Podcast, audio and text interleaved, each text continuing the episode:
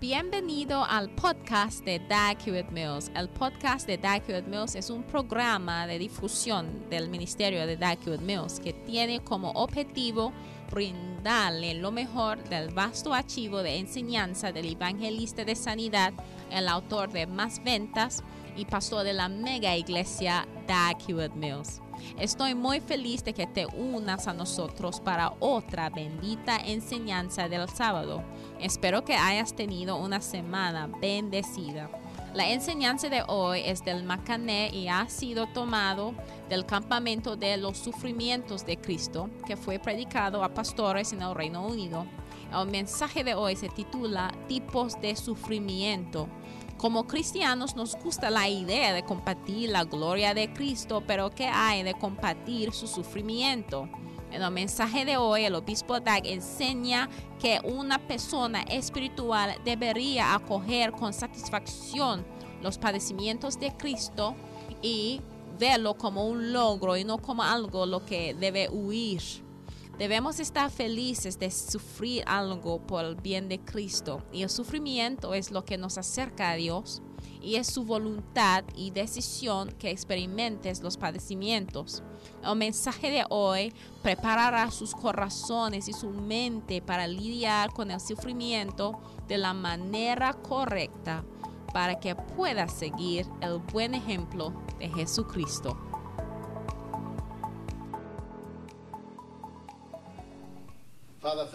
Padre, gracias por hoy. Gracias por la oportunidad que tenemos para servirte, para amarte. Pedimos que tú nos da la gracia para seguir adelante en tu voluntad. En el nombre de Jesús, amén. Y puede sentarse.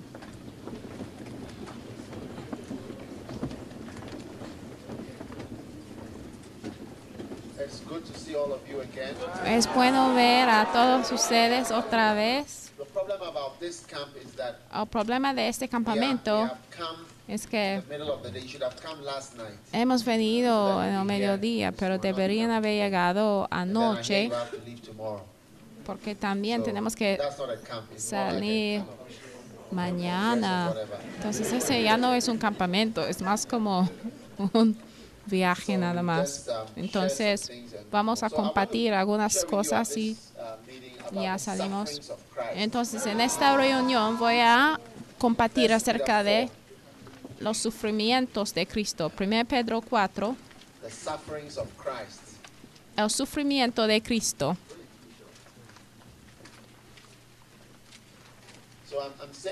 Entonces, estoy diciendo todo eso para que prepárense para venir por otro campamento.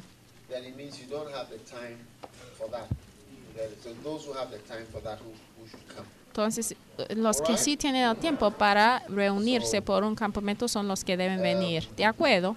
Entonces, prepárense. 1 Pedro 4:12, amados, no os sorprendáis del fuego de prueba, ¿de acuerdo? Del fuego de prueba que os ha sobrevenido como si alguna cosa extraña os aconteciese. Amén. ¿De acuerdo? Sino gozaos por cuanto sois participantes de los padecimientos de Cristo. Amén. Sino gozaos por cuanto sois participantes de los padecimientos de Cristo. Amén. ¿Están conmigo? Sino gozaos por cuanto sois participantes de los padecimientos de Cristo. Amén. Entonces, este es el tema principal de lo que voy a compartir de ese campamento, de que Por cuanto sois participantes de experimentar lo que Cristo experimentaba, debemos ser felices y también debemos estar infelices cuando ya no participamos a las cosas que Jesucristo participaba. understand? ¿Entiende? And the opposite of that Y el opuesto de esto es al tener otra mentalidad de Dios y de su obra, donde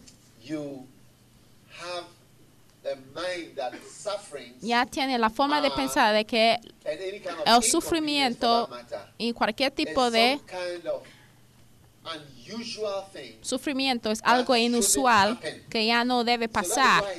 Y es por "Don't eso que la. Biblia dice que surprised." In no, verse 12, en versículo 12, que no debe pensar que es algo extraño. En versículo 12 de 1 Pedro 4, de que, amados, no os sorprendáis del fuego de prueba que os ha sobrevenido como si alguna cosa extraña os aconteciese. Ya ve, entonces hay dos tipos de cristianos, los que no quieren participar de los padecimientos, no quieren el sufrimiento y no quieren experimentar ningún tipo de sufrimiento ni maldad y por eso reaccionen y luchan contra cualquier sufrimiento porque ya está en contra de lo que quieres, porque no es lo que quiere que pasa. Entonces lo rechazan. Y eso es el tipo de mostly today. cristiano que tenemos hoy en día en este mundo, los que ya no quieren sufrir. Y déjame decirles, jamás, jamás, jamás uh, hay que estar triste que está solito en tu problema o de que haya poca gente. Que está en una, situación en particular al pasar a una prueba. Porque el Señor creó a todo el mundo y todo el mundo se fue lejos de Él y se puso bien triste cuando la gente alejaba de Él, de que ya pronunciaba a una maldición y quería seguramente de que nos arrepentimos. Y la palabra que la Biblia usa es que el Señor ya quería erradicar de la gente, pero la Biblia dice que Noé halló favor went through all kinds of y el Señor ya pasó por medidas extremas para llegar a la gente por mucho tiempo, o sea, edifica un barco hasta que ya tenía que ahogar a todo el mundo en una gran medida. Para- Ya al final de cuentas salvó a poca gente, entonces no hay de sorprenderse si hay poca gente que sirven al Señor. Me? ¿Me están escuchando? ¿Qué opinan? No hay de sorprenderse, ¿de acuerdo? Entonces no hay de sorprenderse si hay poca gente que padecen y no hay de sorprenderse tampoco si en la iglesia hay poca gente que están dispuestos a sufrir. Amén. Ahora debemos ya crear una lista de las cosas que hemos sufrido como cartas credenciales. Estas son nuestras credenciales y si tu forma de pensar ya es una manera bíblica al ver a alguien sufriendo algo que tú ya no estás sufriendo, debes preguntarte a ti mismo, ¿qué, qué hice mal? Que ya no me califiqué para sufrir esa experiencia. What is wrong with me? ¿Qué, qué, qué hice mal? De que ya no sufrí eso. Porque la Biblia dice que sino gozaos por cuanto sois participantes de los padecimientos de Cristo, porque todos nosotros debemos experimentar los padecimientos de Cristo a un grado u otro. Y honestamente, sí, hoy en día ya eh, en este siglo será bien difícil para estar crucificado en una cruz. Entonces, en un sentido, muy poca de nosotros vamos a experimentar lo que Jesús experimentaba.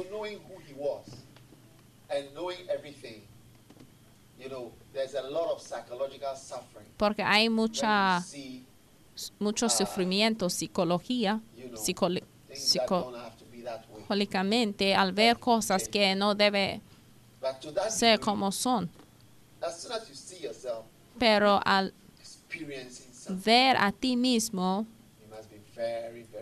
hay que estar bien feliz si pasas por los padecimientos de Cristo y hay que estar hasta celoso si ve a, otras personas ya sufriendo cosas que tú no sufres. Por ejemplo, cuando David pasó por el huracán en Jamaica, ya me puse celoso porque ya no tenía como parte de mi lista de credenciales de que he pasado por un huracán por la causa del Evangelio. Yo puedo decir que he pasado muchas cosas, pero no puedo decir que he pasado por un huracán. Porque Pablo dijo de que estuve en el mar, tuve hambre, estuve con sed, eh, experimenté un naufragio. Y Pablo dijo de que todos sus sufrimientos le trabajaba por su gloria. Entonces una persona espiritual jamás vea a los padecimientos como un castigo, sino que lo vea como credenciales, ¿de acuerdo? ¿Qué opinan? Entonces, la Biblia dice, ustedes sí tienen su Biblia enfrente de ustedes, especialmente de la versión nueva americana. Isaac, ¿tiene la versión estándar americana todo mundo debe obtener una, eh, porque eso te hace entender más de la Biblia que la Reina Valera. Ustedes tienen su concordancia también. Tiene tu Biblia de nueva versión americana. Estas son cosas que necesitas como un obrero cristiano, ¿eh? Porque no estamos aquí para jugar tenis, no estamos aquí de experimentar a una vacación, ¿eh? Mira, estamos aquí para padecer con Cristo y el tema es los padecimientos de Cristo. Mira, no, está, no hemos reunido porque estamos de vacación. De acuerdo. Entonces dice, regocíjense para que también en la revelación de su gloria se regocijen con gran alegría. O sea, estará feliz de la gran alegría que viene con los padecimientos, pero puede pedir de su recompensa si empiezas de quejarse de los padecimientos que está sufriendo. Versículo 14. Si ustedes son insultados por el nombre de Cristo, dichosos son, pues el Espíritu de gloria y de Dios reposa sobre ustedes. Dice, si ustedes son insultados ¿eh? por el nombre de Cristo, es la señal de que la, la, unción, dice el Espíritu de gloria, que significa la unción, es la señal que el Espíritu de gloria está sobre ti. Es la señal. Al imponer las no manos sobre la persona y la persona se cae bajo el poder, mira, no hay ningún versículo así en la Biblia que dice que cuando una persona se cae bajo el poder del Espíritu, no significa que esa persona tiene el Espíritu Santo reposando sobre él. Pero aquí tenemos señales de la unción. Al recibir insultados por el nombre de Cristo. Yo me acuerdo cuando alguien me, me llamó Lucifer o Beelzebub, algo así. Y al haberme llamado así, al llegar a la casa, yo di gracias al Señor de que podría obtener el mismo insultado que Jesús también recibía cuando estuvo en la tierra para estar ya insultado con el mismo nombre que utilizaron contra Cristo. ¿Ustedes han sido llamados diablos? ¿Todavía no? Ay, pues hay que ahorrar acerca de esto. Y empiezas de ya formar una lista. Hay, te- hay que tener tu lista de padecimientos y qué ha pasado eh, y qué hayas sobrevivido. Aleluya. Dice, si estás insultado por nombre de Cristo, ya está bendecido. Pues el Espíritu de gloria y de Dios reposa sobre ustedes. Asegúrense, dice que. Que de ninguna manera sufra alguien de ustedes como asesino o ladrón en Ghana. Mira, si una persona te encuentra robando, mira, te puede morir con facilidad. O malhechor o por entrometido. Pero si alguien sufre como cristiano, que no se avergüence, sino que como tal glorifique a Dios. Ya ve, dice, si alguien sufre como cristiano, ya entiende, porque un. Cristo cristiano también se puede alejar de los sufrimientos. O un cristiano puede estar, eh, puede evitar el sufrimiento, pero la Biblia dice que si alguno sufre como cristiano, no se avergüence, porque mira, los cristianos hoy en día ya no quieren ningún tipo de inconveniencia y es por eso que salimos de nuestros matrimonios. Porque a veces se puede casarse con alguien, pero no está fácil para quedarse con esa persona. Y ya que no está fácil, empezamos a decir, oye, ya no- me aguanté, ya no puedo más, ya no puedo tolerar esto más, no merezco esto, necesito algo mejor, porque soy una persona buena, ya que soy una persona tan buena, una persona tan linda como yo, yo no merezco una persona así. Nadie sabe lo que estoy experimentando. Yo soy el que está sufriendo en la casa. Todo el mundo piensa que todo va bien conmigo, pero ya no puedo más. Ya quiero estar feliz también. Y eso ya hace que los cristianos se corren, porque piensan que el sufrimiento es algo extraño. Porque ya decimos, pues yo soy más que un conquistador. Más grande es el que está en mí que el que está en el mundo. Hemos vencido pequeños. Todas esas cosas sí me ayudan para mi bien. El Señor es mi sol y mi escudo y no me va a detener ninguna cosa buena de mí, incluyendo a una buena esposa.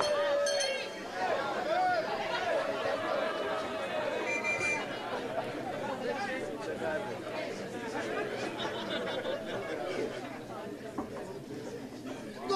good thing will he withhold from. El Señor, I must have that money. necesito ese dinero. He withhold from me. Money is good. So to be in a situation, and there are a lot of people you can never send them as missionaries. Nada, no me negará de nada bueno. Entonces también hay muchos cristianos que, que no podemos enviar como misioneros porque dice que, mira, no me negará nada bueno. El Señor no me negará nada bueno.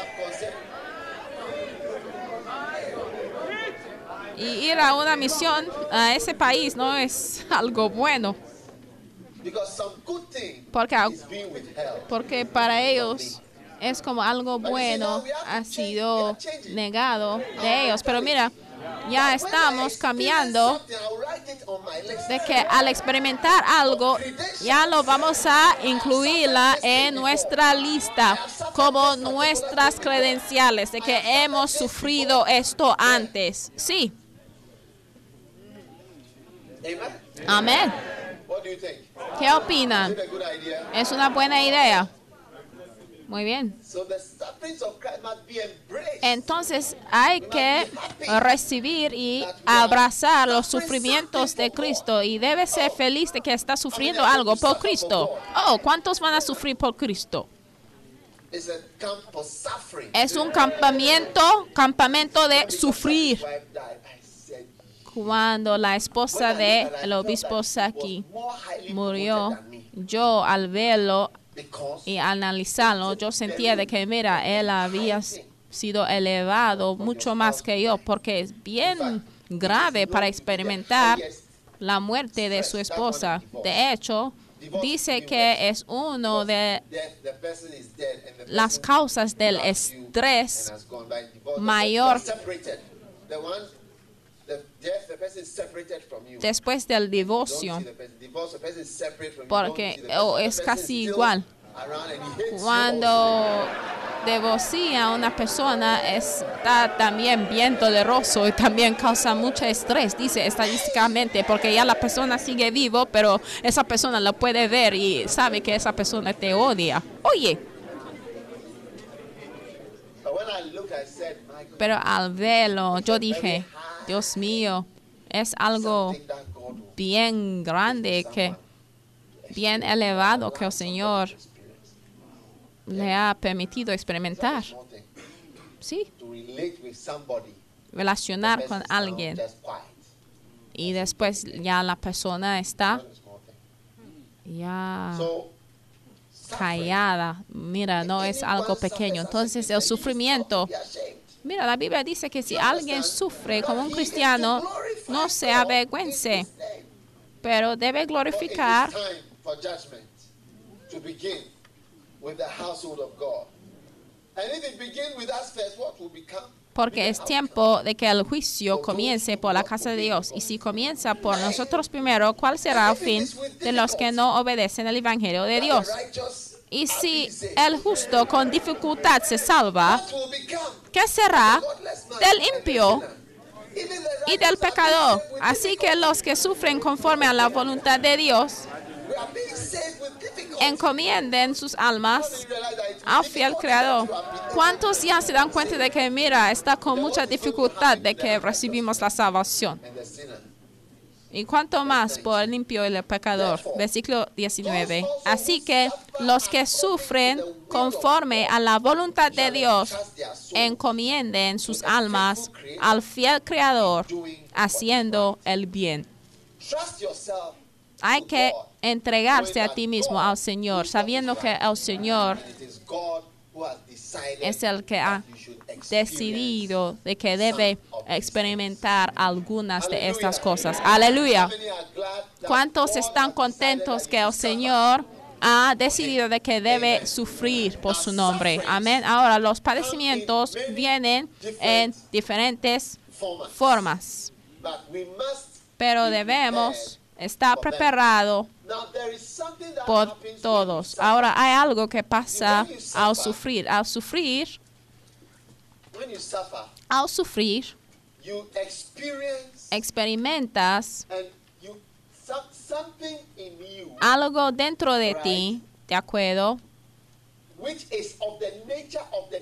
Que es de la naturaleza del diablo, ya está quitado de ti. Y después, algo diferente.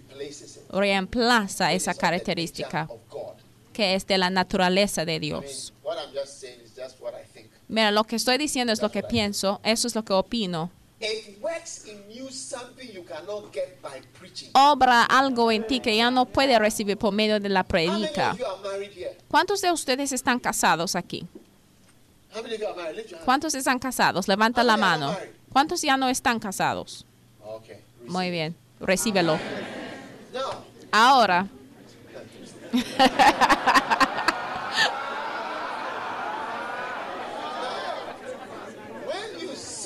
al ver a alguien que no está casado y cuando la persona quiere casarse, después de haber casado por tiempo, dará cuenta que la persona ya no sabe en verdad lo que, lo que significa su deseo. ¿No es así?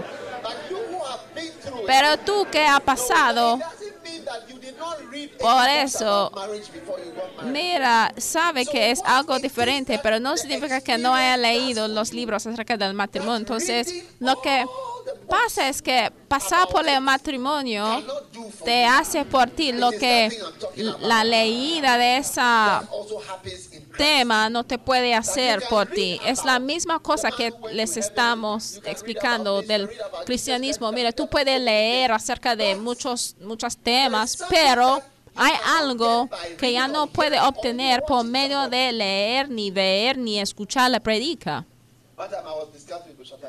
Un día.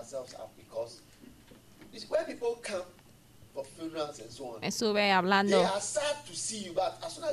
con el, el, el reverendo Saki. Yo dije, mira, cuando la gente viene para los funerales, mira, ponen una cara bien triste, pero después cuando se alejan de ti están normales. Entonces puede pensar hasta que la gente no entiende lo que está pasando, pero dará cuenta que. Ni siquiera tiene el conocimiento de lo que te pasa. Un día un pastor ya experimentaba que su mm, esposa se falleció y ella dijo, mira, mis enemigos, mira, yo jamás oraría de que esto pasaría aún a mis enemigos. Mira, él dijo de que, mira, yo, yo jamás He was telling me, rogaría al Señor de que esto pas- pasaría con mis enemigos, la muerte de su esposa. Entonces, mira, cuando la gente ya viene al funeral, sí, te despiden, te dan el saludo de mano, pero no entienden en verdad. Y así es en la iglesia. Puede escuchar de versículos, puede escuchamos eh, de Dios, pero ya no tiene una profundidad de entendimiento de lo que está pasando o de lo que está experimentando. Y por eso está bien importante de que involucramos en la obra del Señor.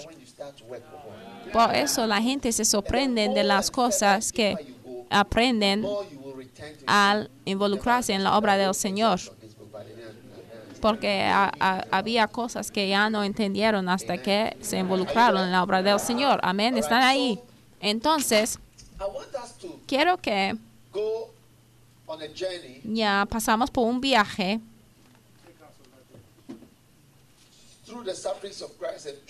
a través de los padecimientos de Cristo y vamos a apurarnos y analizar los padecimientos de Cristo. Dile a tu vecino, estoy apurando de los sufrimientos. 26.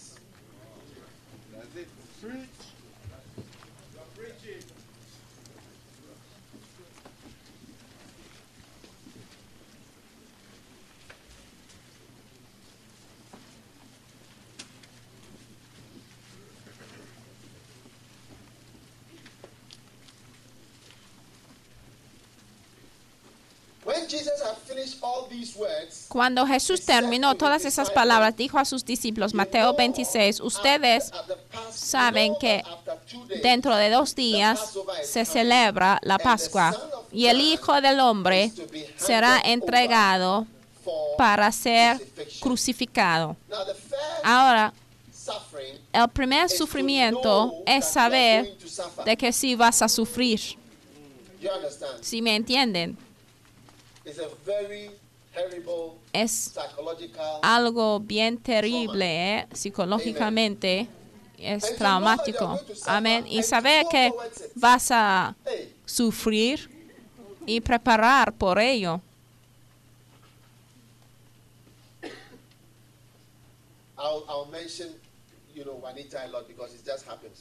Yo mencionaré mucho a Juanita porque acaba de pasar. Cuando falleció, mira, no esperábamos de que iba a morir. De hecho, había planeado de ir a jugar golf con su esposo como normal, porque ya era casi el tiempo de Navidad. Y al morir, nuestro problema fue that we were so shocked de que estuvimos en tanta shock. De que nos había pasado.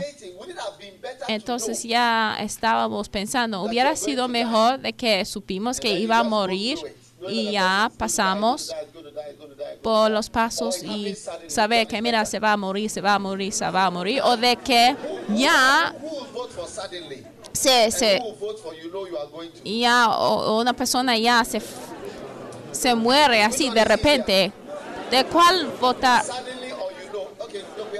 ¿Cuál está más fácil? eh? Vamos a votar.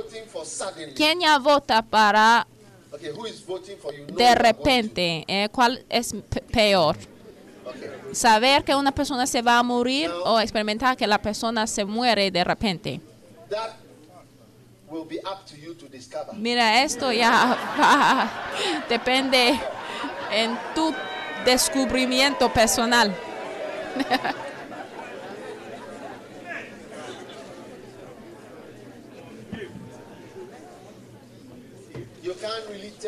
No, no puede determinar.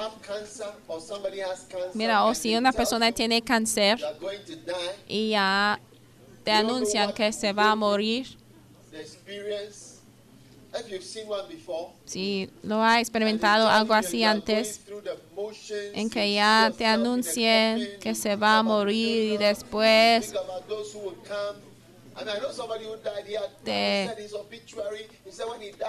digan que tienes que hacer esto y después te demuestra su ataúd. y porque yo conozco a una persona así eh, que sabía que iba a morir. Entonces él decía mira esa persona no me debe bañar. Mi cuerpo ese va a ser mi ataúd. No voy a dar mis cosas a esa persona. No quiero que esa persona se sea mencionado en mi obituario todo lo demás. Un día yo supe de otra persona que iba a morir pero ya no le mencionaron que iba a morir claramente. Pero Yo sí le dije, mira, si tú vas a morir, le explicaba claramente por el punto de vista como un médico, pero y le dije, mira, tú vas a morir si el Señor no te sane. Because ¿Por a qué? certain emotion Hay una emoción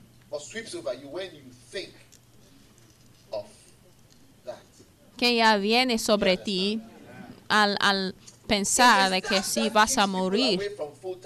Y mira, es ese pensamiento que hace que la gente ya se aleja del ministerio de tiempo completo, porque cuando yo les invito al ministerio, yo les invito a un ministerio donde sí vas a sufrir. Mira, todos los laicos, los pastores laicos en el ministerio, todos, e- todos ellos que corrieron del ministerio de tiempo completo.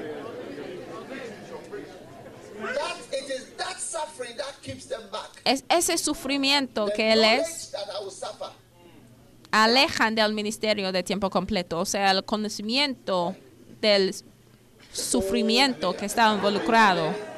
Sí, todos los pastores laicos, o sea, los laicos, los jefes en el ministerio laico, son ustedes, sí, que ya no quieren acercar al ministerio de tiempo completo. I ¿Por explained qué? it to you. I said, look, Siempre les explico que, mira, ha estado en el have mundo secular como un laico, ha hecho todo lo que pueda para hacer que tu vida sea lo más cómodo que posible y ya viene a trabajar en el ministerio ahora.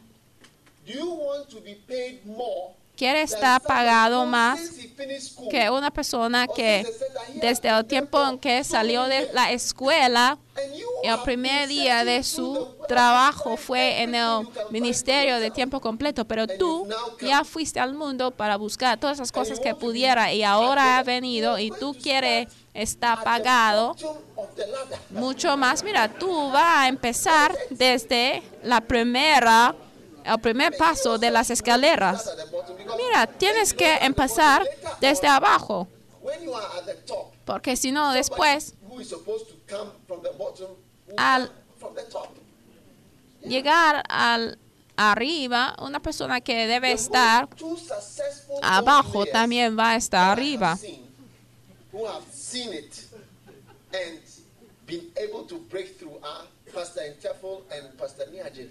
Las dos, los dos pastores que he visto que estuvieron en el mundo secular como personas exitosas, muy ricos, con sueldos bien, bien grandes, o sea, y salieron con e- exitosamente son los pastores eh, en Tefo y el pastor Nia de que, que, que pudieron salir del mundo secular al ministerio de tiempo completo. Porque mira, es como un salto ¿eh? de ir de un mundo a otro.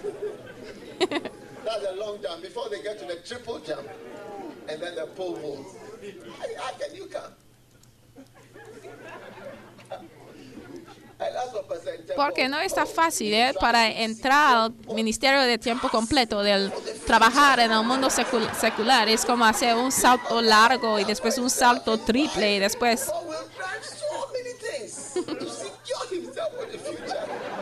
y después hacer el salto con pértiga.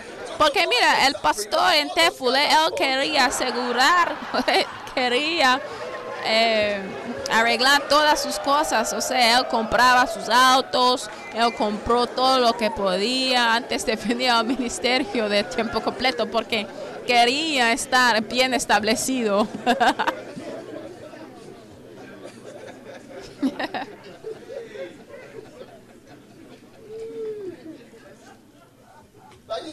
Pero mira, ¿quieres saber lo que va a pasar? o ya quiere venir sin saber. En tan pronto en que ya sabe lo que te espera, ya te alejas. If I was to sit there and offer you and I'll tell you, look, how much are they paying you there? Si yo Te pregunto, oye. ¿cuánto te pagan eh, en el mundo secular? Porque eso es lo que te vamos a ofrecer en el ministerio de tiempo completo. God has called me for years. It's not, no, it's not, it's not just last week. God Mira, si yo digo que, mira, te vamos a pagar tres veces más que lo que te pagamos en el mundo secular, tú vas a decir, oye, sí, el Señor me ha llamado, siempre sabía que el Señor me había llamado y ahora es el tiempo y todo lo demás. Pero mira, la gente analizan y analizan, sí, porque sabe que aún lo que tú pagas como tu diezmo. A lo mejor puede ser mucho más de lo que ganes en el ministerio del tiempo completo. Entonces, los que no tienen la habilidad de sufrir por Cristo ya no pueden venir al ministerio del tiempo completo. that The office for application is in Accra. When you Entonces, arrive there with your Cada vez que una persona me diga que, ay, yo sí quiero ir, entrar al ministerio de tiempo completo, yo siempre digo que, mira, la oficina de aplicación está en CRA. Entonces, al llegar allá, ya daré cuenta de que sí es cierto. Mira, no hay de quedarse aquí en Inglaterra diciendo que, ay, yo sí quiero, yo sí quiero. Mira, cuando ya llegas por allá, entonces sí, ya daré cuenta de que sí estás hablando la verdad, porque allá es donde tenemos las oficinas principales. Fácil. Sí. Mira como George Entry estuvo aquí y él me vino a ver y me dijo, Uh, yo sí quiero estar en el ministerio de tiempo completo. Me vino a ver.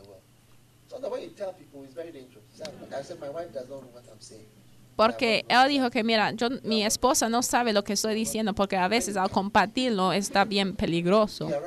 Y él llegó. Y ya está call Pero no es que ya cuando te llamamos y empezamos a escuchar todo tipo de,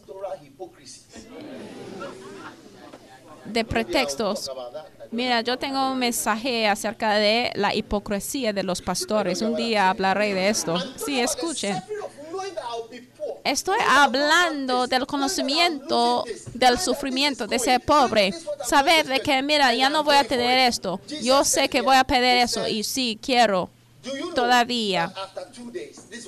Porque Jesús decía de que tú sabes que dentro de dos días eso es lo que voy a pasar. Sabe que dentro de dos días eso es lo que voy a experimentar. Yo sé lo que me voy a experimentar y esto es lo que voy a hacer. Estuvo completamente consciente y sí me voy a seguir. Yo sé, yo sé lo que me espera y yo voy a seguir. ¿O no entienden lo que digo? Entonces, muchos de nosotros debemos empezar de abrazar las cosas que sabemos que debemos sufrir. Sabemos, sabemos de que al ir a testificar y evangelizar, la gente van a cerrar la puerta enfrente de mi cara. Yo sé que al hablar con la gente van a ser groseros y yo sé que me van a ver como una, un ser humano inferior que ellos. Pero ya sabe lo que va a sufrir. Tú sabes de que al dar a ese dinero vas a ser pobre, pero todavía lo sigues en obediencia. with the mind to avoid the crucifixion. Pero muchos de nosotros hacemos cosas con la mente de evitar la crucifixión. Y decimos, oye, si al dar a esta ofrenda va a resultar en mi sufrimiento, pues no voy a dar. Y yo quiero que siempre recordamos? En dónde está.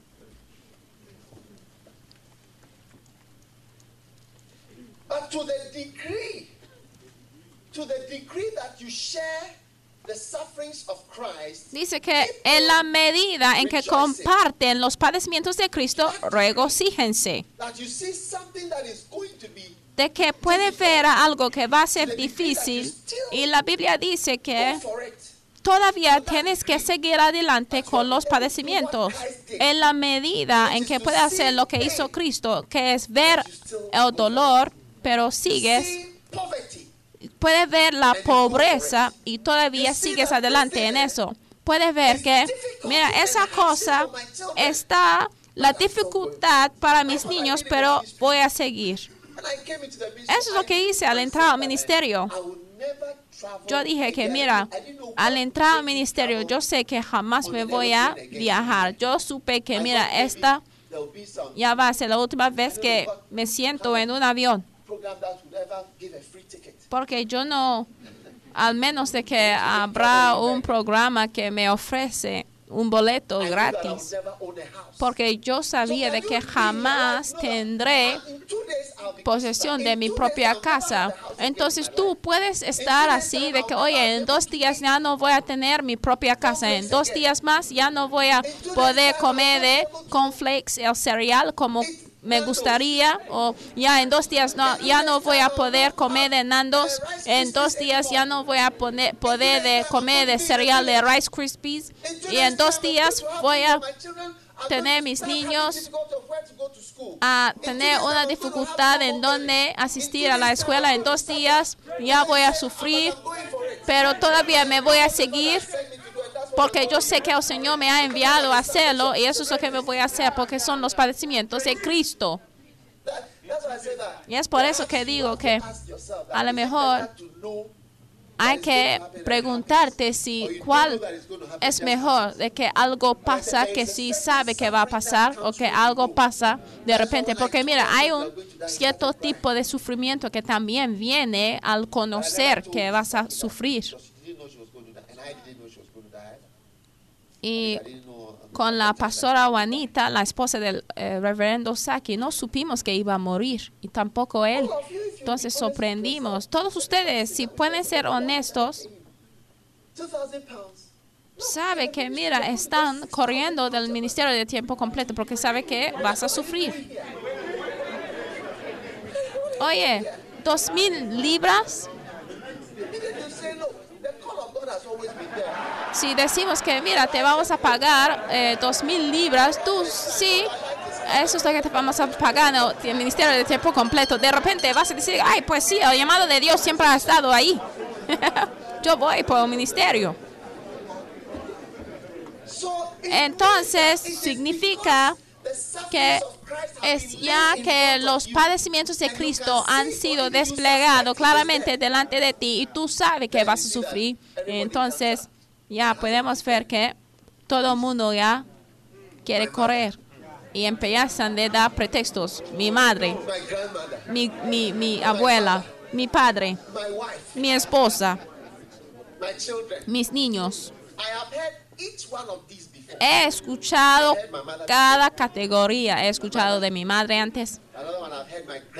Y otro que he escuchado también como pretexto mi abuela y recientemente escuché de mi padre y también mis niños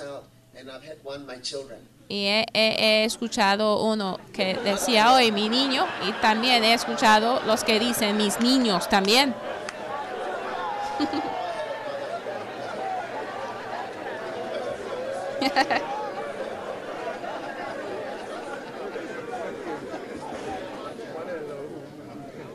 y también mi suegra.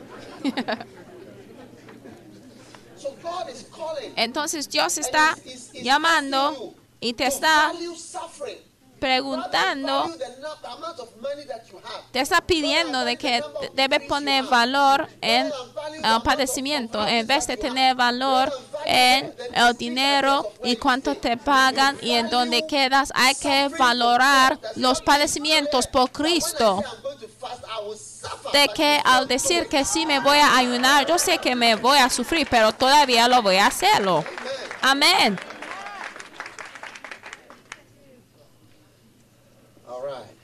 Muy bien. Then the chief priests and the elders of the people Entonces los principales sacerdotes y los ancianos del pueblo se reunieron en el patio del sumo sacerdote llamado Caifás. Caifás. Y con engaño tramaron entre ellos prender y matar a Jesús para matarle. Pero "Not during the decían, no durante la fiesta, para que no haya un tumulto among the people." en el pueblo. Amén. Ahora, estos son los sufrimientos. Tener personas que planean en tu contra. ¿Alguien ha planeado en tu contra antes? ¿Cuántos lo han experimentado esto? Pero ya ve, Es un mundo. pero yo digo también que todos estos son credenciales que debes saber. Amén. Que son grandes para tener. Si ha llegado a cierto lugar, si llegarías a ese punto donde la, la, la gente empieza de hablar mal de ti, la gente ya no te quiere de ti, pero es parte del nivel a donde haya llegado. when you start to obey God, Y dará cuenta de que, mira, al obedecer al Señor, a cierto punto empiezas a ver esto, que la gente te critica ni planean cosas en tu contra. Si no haya visto esto todavía es porque no ha llegado a un cierto nivel en donde ya encontrarías personas que de hecho tienen reuniones en tu contra. Discussing me before. Raise your hand if you have helped some people. Not that you were discussed by God. Levanta la mano si han escuchado personas hablando y planeando eh, en tu contra. Eh, cuando la gente ya se reúnen y planean en tu contra, mira, significa que haya llegado a un cierto nivel. Mira, muchos pastores no entienden el mensaje de la lealtad y deslealtad. Mira, no está más grande que Jesús. ¿eh? Si Jesús experimentaba a Judas, tú también vas a experimentar a Judas. Amén. Entonces, yo también he experimentado a personas así. Donde la gente reunieron en mi contra y planeando cosas en mi contra, me- donde me analizaban si era llamado de Dios o no, todos tipos de cosas. Cuando estuve predicando había mucha gente que me analizaron y, y es algo bien difícil ¿eh? de saber que la gente habla en tu contra, y, pero hay que seguir. Y hay que saber que va a llegar un día cuando las cosas van a cambiar. Y al suceder, y vas a saber que mira, el Señor me ha levantado. Aunque están discutiendo, aunque sea su familia solamente que hablan en cuán extraño ha llegado de ser, mira, debe tener una fiesta, ¿eh? Esas son las cosas que debe festejar. De que la gente habla mal de ti y habla en tu contra, hay que saber de que sí está llamado de Dios. Y de que, mira, estoy festejando y cuando la gente te pide, ¿qué pasa? Tú diga, mira, es mi día de sufrimiento por lo que estoy experimentando, ya ve, a causa de lo que estoy experimentando. Muy bien, Uh. Eh, estoy tan bendecido de saber de que esa gente me están hablando mal. Y están planeando en cómo eliminarme, planeando en cómo quitarme de mi lugar. La que sigue, ahora dice, estando Jesús en Betanía, en casa de Simón el leproso, a ver, déjame decirles otro ejemplo. Cuando el pastor David iba a Jamaica, yo encontré a alguien en Inglaterra y decía, oye, yo conozco a, a- a- alguien me dijo, mira, hemos, hemos escuchado de un pastor que se va de Inglaterra hasta Jamaica y su familia no está feliz con él. Les digo, And it's, I was talking to some people and I was asking, I was saying that, look, y estuve hablando con ciertas personas y yo dije, ya, ¿por qué piensas que el Señor ya escogería esa persona y no el otro? Es porque esa persona ha pasado cosas que esa cierta persona no ha pasado. Entonces podemos tener una persona bien lindo que ha leído muchos libros, pero el Señor no le va a elevar porque no ha experimentado algunos padecimientos. Amén. Ahora la que sigue. Dice que estando Jesús en Betanía, en casa de Simón el leproso, se acercó a él una mujer con un frasco de alabastro de perfume, perfume muy costoso, y lo derramó sobre su cabeza cuando estaba sentado a la mesa. Pero al ver esto, los discípulos se indignaron decían, ¿para qué este desperdicio? Porque este perfume podía haberse vendido a gran precio y el dinero habérselo dado a los pobres. Pero Jesús dándose cuenta les dijo, ¿por qué molestan a la mujer? Pues buena es la obra que me ha hecho. Porque a los pobres siempre los tendrán con ustedes, pero a mí no siempre me tendrán, pues al derramar ella este perfume sobre mi cuerpo, me la ha hecho a fin de prepararme para la sepultura. En verdad les digo que donde quiera que este evangelio se predique en el mundo entero, se hablará también de lo que está hecho a memoria de ella. ¿Eh? You don't know. Is that is that what your uh, what do you call it says? Huh? ¿Eh?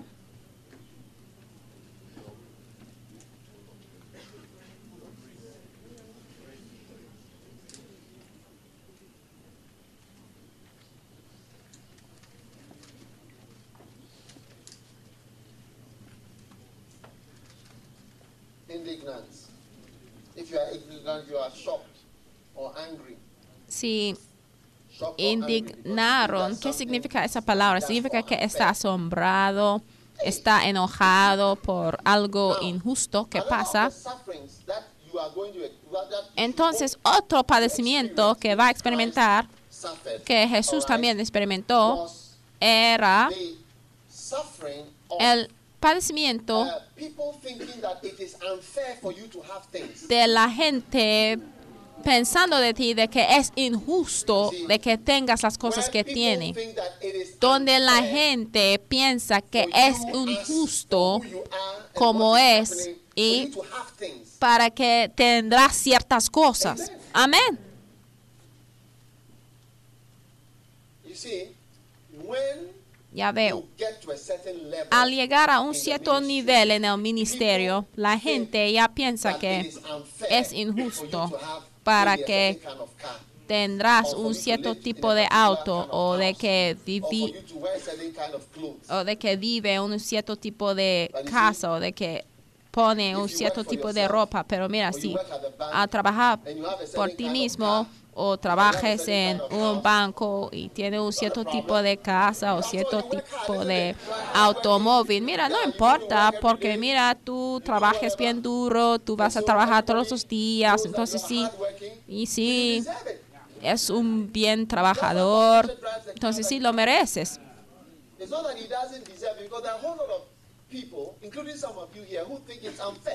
Pero mira, cuando un pastor ya tiene ciertas cosas, hay muchas personas que ya piensan que ya es un justo, pero no es un justo porque él también trabaje. Mira, yo sé que el mejor automóvil, el, el mejor carro es un Mercedes-Benz. Si tendría eh, elección, Si tuviera la opción escogería un Mercedes-Benz, pero estoy rodeado de personas que piensan que es injusto para que tendrás ciertas cosas o para que tendrás ciertos privilegios o para que you just continue existing and doing well in the ministry. Tiene- diferentes tipos de cosas. Mira, entonces para existir en el ministerio y para seguir adelante en el ministerio hay que prevenir esas quejas y murmuraciones. Entonces Once ya no lo adquieres. Una vez estuve jugando golf "Oh, con el pastor Saki él estuvo arreglando sus zapatos y había un hombre parado detrás de él que decía, oye, mira ese pastor que ha venido a jugar golf y es un pastor y mira cómo está jugando golf. Si hubiera estado eh, practicando su medicina, no hubiera estado aquí. Mira, porque hay ciertas personas que ya no piensan que debe tener lo que debe tener. Mira, hay personas que piensan que ni siquiera debe comprar algo de la tienda. Mira, por eso jamás voy de compras cuando hay una persona ahí presente que reconozco. Ay, jamás. Si te veo a ti como un miembro de la iglesia, pues ya me paro de comprar. Oye, porque mira, la Biblia dice que indignaron, entonces eso significa que están asombrados y piensan que es algo injusto. Un día yo recuerdo de alguien que se fue a un país en particular con su esposa, que empieza con la letra G y ya puede ser cualquier pa- país. Puede de G, Grenada, de Ghana, puede ser cualquier país, pero ellos se fueron a un país que comienza con la letra G.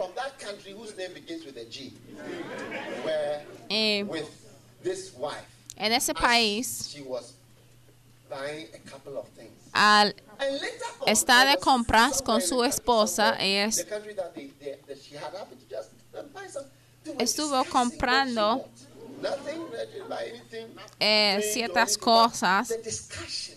y después oh, había un discurso eh, de los miembros de su iglesia de lo que compraba. Porque mira, a veces hay personas así que dicen, oye, te queremos ayudar, vamos a seguirte a hacer compras. Pero mira, de hecho, al verte comprando las cosas, están agitando el odio y ya están llenos de indignación y Sí. Una vez. uh, Eh, Obtuvieron un Audi. Por mí, y yo recibí un mensaje driving that A6, de alguien que decía, oye, al ver al obispo Doug Hewitt Mills manejando al Audi A6, ya me perdí mi respeto por él. Eso fue llenado de indignación. Y por eso cuando la gente viene a su alrededor, siempre están analizando las cosas que tienen, las cosas que posee. Y un día alguien vino a ver mi auto y decía, oye, ¿qué, qué tipo de auto es este? "Eh, Mi automóvil, mi carro no tiene nombre, ¿eh? Y alguien decía, oye, ¿qué tipo de carro trae? ¿Qué tipo de carro es este? Mi carro no tiene nombre, no tiene marca.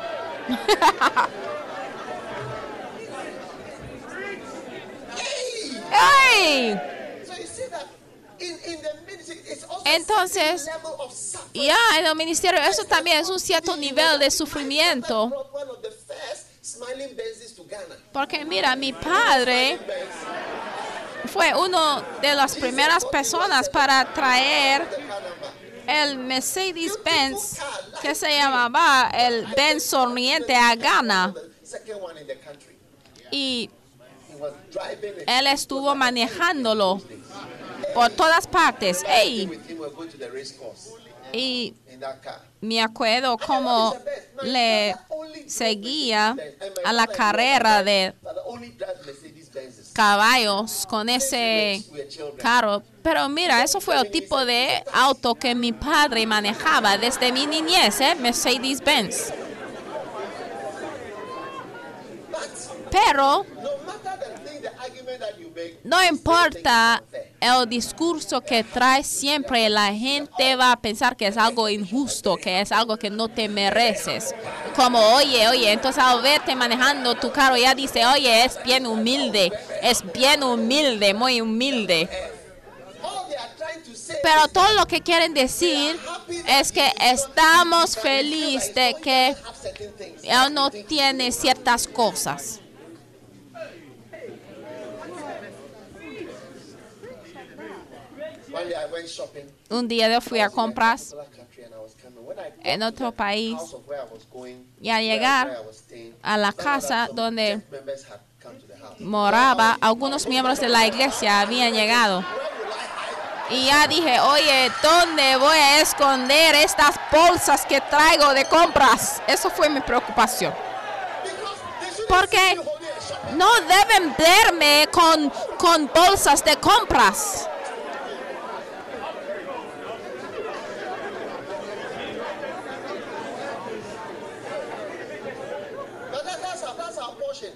Pero esta es nuestra world. Entonces para mí yo digo que mira, si Jesús vino a este mundo y sufrió por mí, si eso es lo que tengo que hacer es nada, si lo puedo hacerlo. Yo dije al pastor Richard, mira, hay que manejar el Passat, porque esa gente yo sé cómo son. Sí, vas a estar bien. Yeah, Sí, he's happy with it. We are all happy with it. y estamos felices. And I see me, I drive my old Isuzu Trooper with the windscreen has been broken since it came. And I, people say, Mira, yo manejo mi Suzuki Chupa así como es, con una parte rotita. Ya ve, ya ve, ya ve, están contentos. Tu boca como.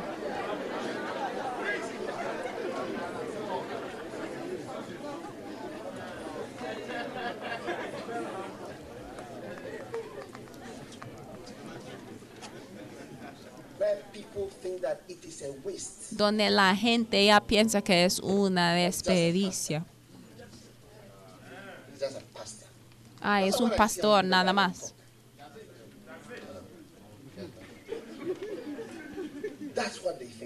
Así piensan. Yo no tengo ninguna intención de...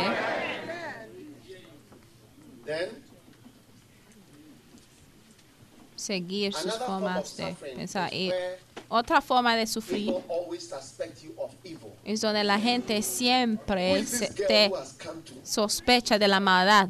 Dice, oye, ¿quién es esa niña que ha venido para derramar su perfume en Jesús? Can you live a life where you are constantly suspected? Mira, puede vivir una vida así, donde siempre está sos, tiene la, la, la,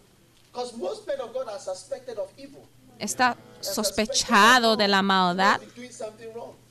Porque muchos hombres de Dios sí tienen, wrong. Doing están sospechados de hacer algo malo, de hacer algo al lado.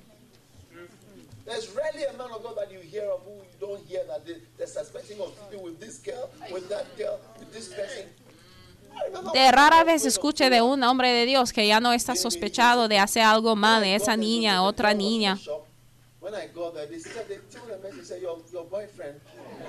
Yo me acuerdo un día cuando yo fui a visitar a un miembro de la iglesia y después al verme pregunté por alguien y se fueron a llamar a, la, la niña y dijeron, oye, tu novio ha llegado. Les escuché. Mira, cuando ya estás involucrado en el ministerio, siempre va a haber una pregunta.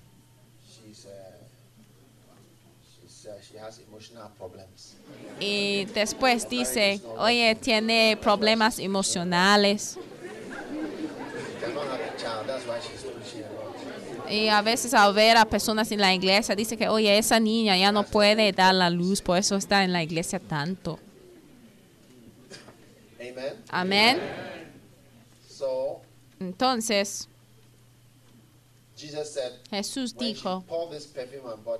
it to que, mira, cuando ella derramó su perfume, ella lo hizo para prepararme para la sepultura. El siguiente tipo de sufrimiento es cuando la gente ya no te aprecia, no te aprecia por las cosas que hace. Hay poca gente que te aprecia lo que estás haciendo. Es otro tipo de sufrimiento. doing.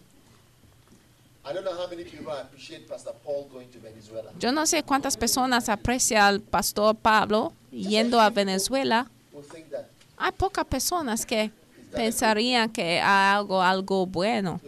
Algo "What's the valiente. use of all this?" Hay algunos que preguntarían, oye, ¿cuál es el uso de todo eso? Y si maybe after 10 years, no there's una 10,000 people in iglesia grande. say, "Oh, is that a good-" But what about if he doesn't see that? What about if he sees 60 people there after Porque 10 years? si ya no tiene una iglesia bien grande y tiene solamente 60 personas, la gente va a decir, pues, ¿cuál fue el uso de todo eso, ese sacrificio? Pero mira, en el ministerio tiene que hacer las cosas porque es Dios it was only this woman que te- appreciated what Jesus was doing. es, es Dios que está agra- Sometimes you find out just a few complacido con lo que estás haciendo. Mira, de todas esas personas que vinieron a esa cena, solamente fue esa mujer que apreciaba a Jesús. Qué bendición. Now, one of the twelve, named Judas Iscariot, Entonces uno de los doce, llamado Judas Iscariote, fue a los principales sacerdotes y les dijo, ¿qué están dispuestos a darme para que yo les entregue a Jesús? and they weighed out 30 Y ellos le pesaron to him. 30 monedas de plata y desde entonces Judas buscaba una oportunidad para entregar a Jesús. El primer día de la fiesta de los panes sin levadura se acercaron los "Where do discípulos a Jesús diciendo, ¿dónde quieres que hagamos los preparativos para que Passover?" comas la Pascua? Amén. And he said, "Go Y él respondió, vayan a la ciudad a cierto hombre y díganle, el "My maestro dice, mi tiempo está cerca, quiero celebrar la Pascua en tu casa con mis disciples." discípulos. Entonces los discípulos them, hicieron como Jesús les había mandado y prepararon la Pascua. Amén. Otra cosa en el ministerio, al servir al Señor, dará cuenta donde ya no tiene tus propias cosas, pero tiene que depender en otras personas, donde tiene que depender en otras personas. Porque el Señor dijo que vayan a la ciudad a cierto hombre y díganle que el maestro le dice, mi tiempo se acerca, quiero celebrar la Pascua en tu casa con mis discípulos, ¿están conmigo? Ahora, el ministerio, Una de las cosas del sufrimiento es que. Ya te quita de tu independencia. Porque ya tiene que crecer y sufrir al punto en donde ya pierdes de su independencia y ya dependen los demás. Y jamás te aleja. Porque para que te vaya bien, tiene que dependerse en sus pastores. Pero algunos de ustedes están tan independientes de que ya no se pueden beneficiarse. Si te va a ir bien en el ministerio, tiene que llegar a ser dependiente. Como Jesús tenía que dependerse en la casa de ese Señor. Esa pintura tan famosa que veamos siempre con Jesús, con sus discípulos, eso fue en la casa de alguien usando la mesa de alguien y comiendo de la comida de alguien otro.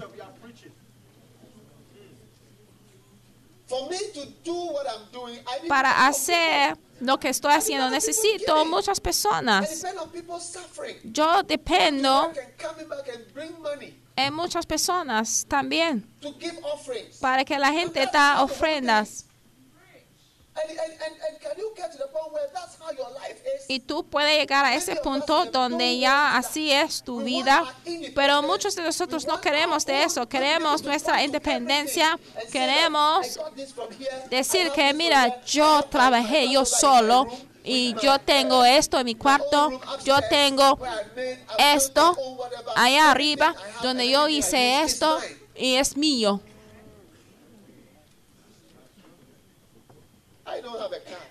Mira, yo no tengo un carro.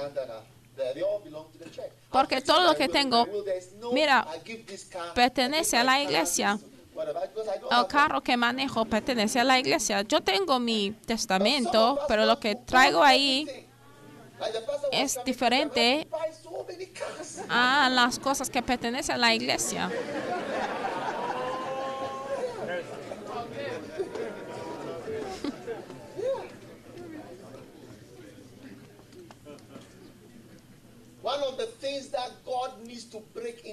Una de las cosas que el Señor tiene que romper en tu vida es la independencia. Sí, donde tú digas que yo no necesito de ninguna persona. Y mira, a veces la gente discute y dice, mira, tú no compraste mi boleto para venir por acá. Tú no me diste ningún cuarto para tener mi Pascua. Y yo hago lo que yo quiero y con mis propias fuerzas, pero tiene que llegar al lugar donde ya dependerás en la gente. Una de las cosas que ay, me gustaría, el parte del ministerio que no me gusta es levantar una ofrenda. Pero ya sí lo disfruto porque yo sé que es parte de los padecimientos que tengo que pasar. Pero es como tiene que suplicar, tiene que mendigar a la gente por dinero. Mira, cuando yo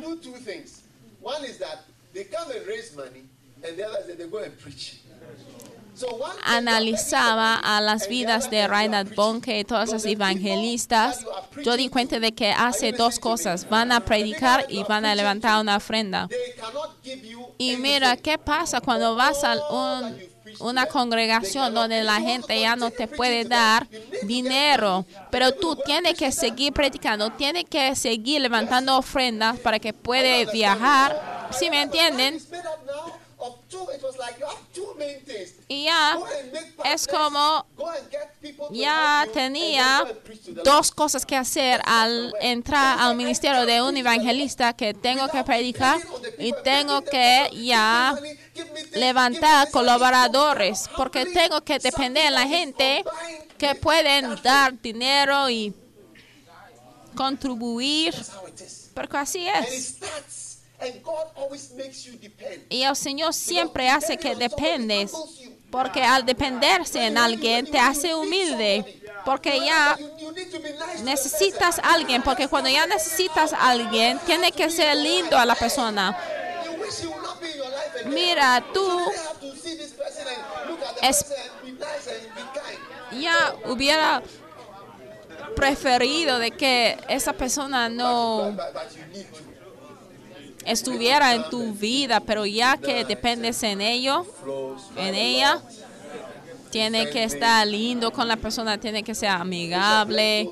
El obispo Blake me dijo que él formó, él me dijo, mira, hay que formar un comité y ya después quiero esta parte de, de tu comité. Así me dijo. Y ahora ya tenía que pedir a la gente que me ayudara. Por favor, ayúdame, ayúdame a predicar el evangelio.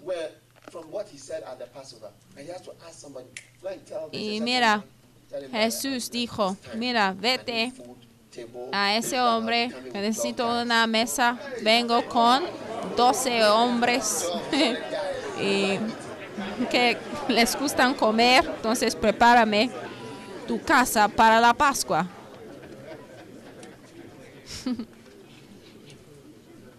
Pastor Fifi, Pasó Fifi, now. Depend. ya llegas a dependerse. Because I, I, I live off your offerings. Mira, yo dependo offerings. And you see, when, when, when de ustedes porque yo sobrevivo de sus ofrendas. also To take away even further my independence. To increase my dependence. Because I'm a highly qualified professional, and so is my Porque Yo sí soy un médico y mi esposa también está calificada como una abogada también, pero el Señor me quería humillar. Entonces, al estar en el ministerio, Señor, me hace más humilde porque es un nivel de dependencia que ya necesitas. Mira, todo lo que tengo es de las ofrendas, mi camisa, hasta mi ropa interior. Mira, es la verdad. Yo dependo en ustedes para mis calcetines, pero doy gracias al Señor porque ¿dónde está el versículo? En la medida que comparten los padecimientos de Cristo, regocíjense. ¿eh? Keep on ¿Qué dice? Dice regocíjense. en la medida en que comparten los padecimientos de Cristo. Entonces, ustedes que son tan independientes, ay, que yo no necesito a ninguna persona para sobrevivir, todo mi dinero viene de aquí y acá. Mira, No está experimentando ese aspecto de los padecimientos, entonces tu lista de credenciales son reducidos, ¿eh? porque ya tú puedes decir que eso viene de aquí y eso es de acá. ¿Sabe cómo sufría en Londres? Y así es su testimonio. I want you to let people depend.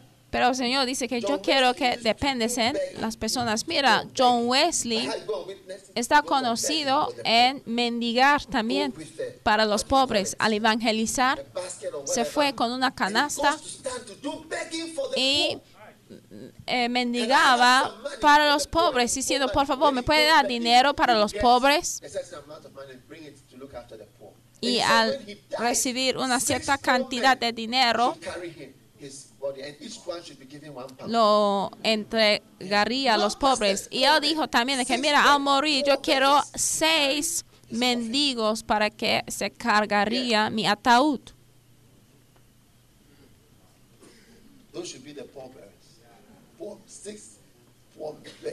Ellos deben ser los que cargan de mi ataúd. Seis, seis mendigos. Y cada uno le deben dar un centavo. Pero nosotros somos bien sofisticados, independientes, que decimos, ay, yo puedo hacer todo, yo, yo lo obtuve, yo, yo trabajé, tú no me compraste mi boleto. No. Y mira, yo tengo una casa por allá y aquí, pero no con Jesús. Les estoy mostrando que los padecimientos de Cristo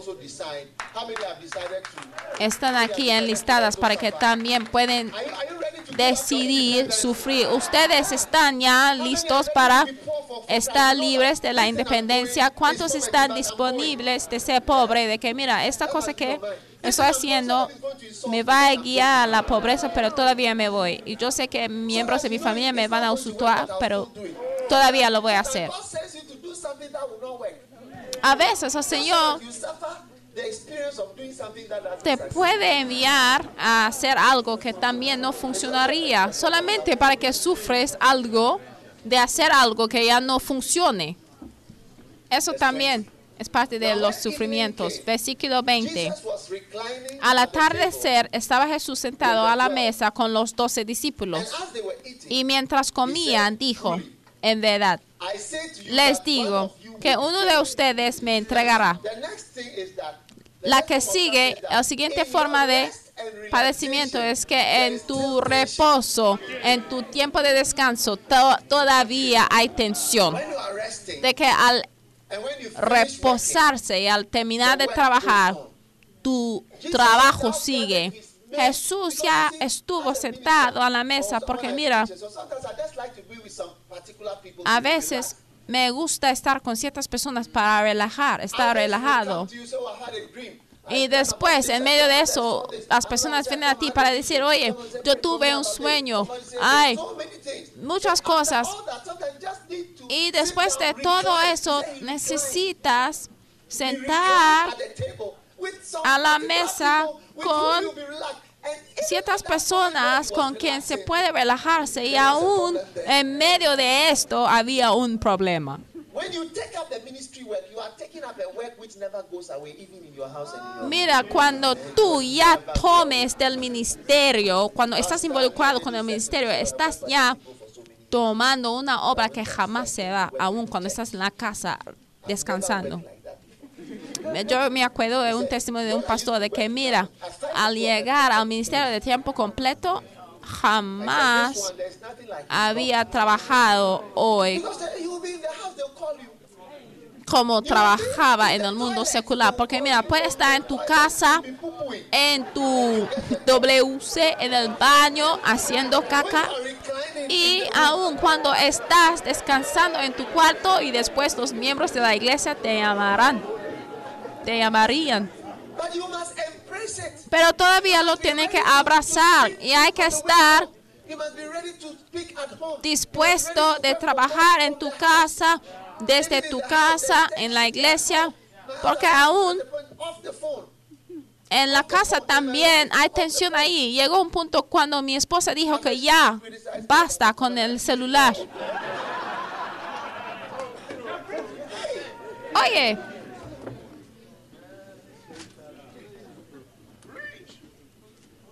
So that you realize that you are reclining. y después te das cuenta que está, Oh, time to relax. ay, descansando. Ah, tiempo de relajarme. Because you sit down for two minutes. Porque te sientes por dos minutos y después, Bishop, I, I had a dream. obispo, yo tuve un sueño. And then as a pastor, you cannot say, Y como un pastor ya no puede decir, oye. sí, ya tiene que decir, oye, cuéntame de tu sueño, cuéntamelo. Mira, porque si alguien me dice, ay, yo tuve un sueño, yo no puedo decir, mira, ese no es el tiempo. Mira, yo tengo que decir, cuéntamelo. Y después la persona empieza, eso pasó, y yo fui allí, y después yo fui muy lejos, y, y antes que nada me salté, So that I'm interested. Y yo tengo que mostrar que estoy interesado, entonces yo digo, ¡eh!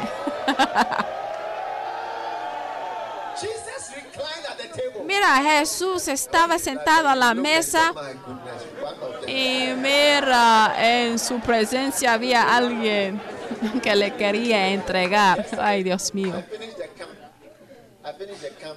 Un día yo terminé un campamento en Estados Unidos entonces fui directamente al aeropuerto.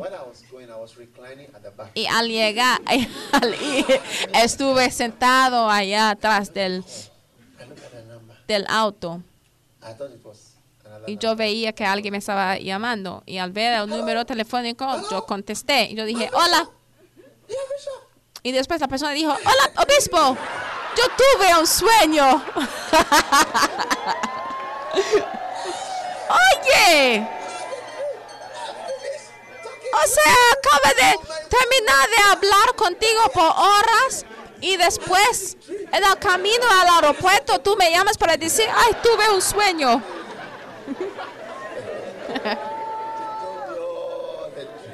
Ay, entonces dije, ay, cuéntamelo.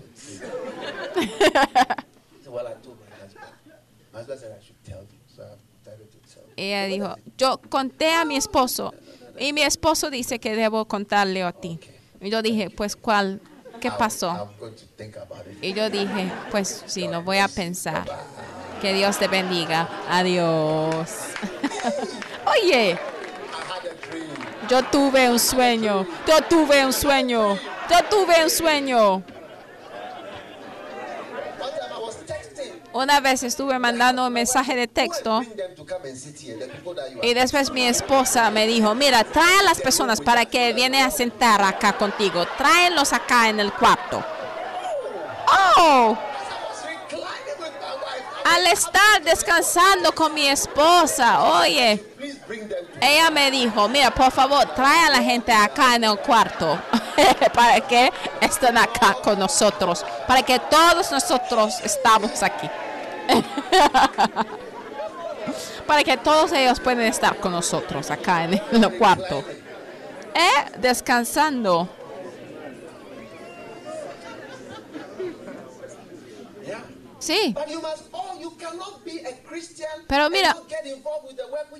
for one person no anyway. puede ser un cristiano que ya no se involucra con la, las vidas de la gente, involucrar a más personas. bring it one by one and bring them here and say, tell us things about your life. You'll be surprised how complex one person is. Mira, si yo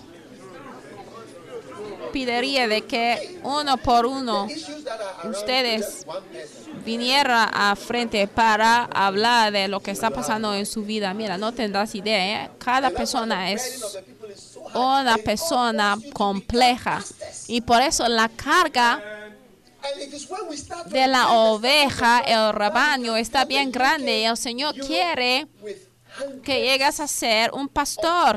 Y por eso debemos llenar a Inglaterra y Europa con iglesias, porque la gente, cada individuo es un problema. Eh, ¿Me están escuchando? Debemos llenar a Europa, Europa con iglesias. No debe estar en la iglesia solamente sentado así, recibiendo nada más. Recíbalo, recíbalo. No, It's a time to give. Es un tiempo también para dar. Un tiempo para dar algo que hemos recibido. Había un tiempo para recibir, había un tiempo para obtener, había un tiempo para obtener. y el tiempo ha llegado que aún cuando estamos ya descansando, estamos obrando por el Señor. Estamos dando algo también. Y no es una sola una persona, pero todo el mundo está haciendo su parte para alcanzar a todo el mundo, porque los problemas en el mundo son muchos y necesitamos ayuda. Por favor, ven a cantarlo. Había un tiempo. Dios los bendiga por escuchar este mensaje.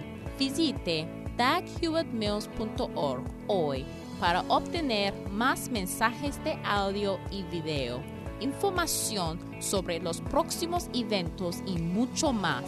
Asegúrate de suscribirte a este podcast cada semana y recuerda que Dios no te ha dado un espíritu de miedo, sino de poder, y de amor y de dominio propio.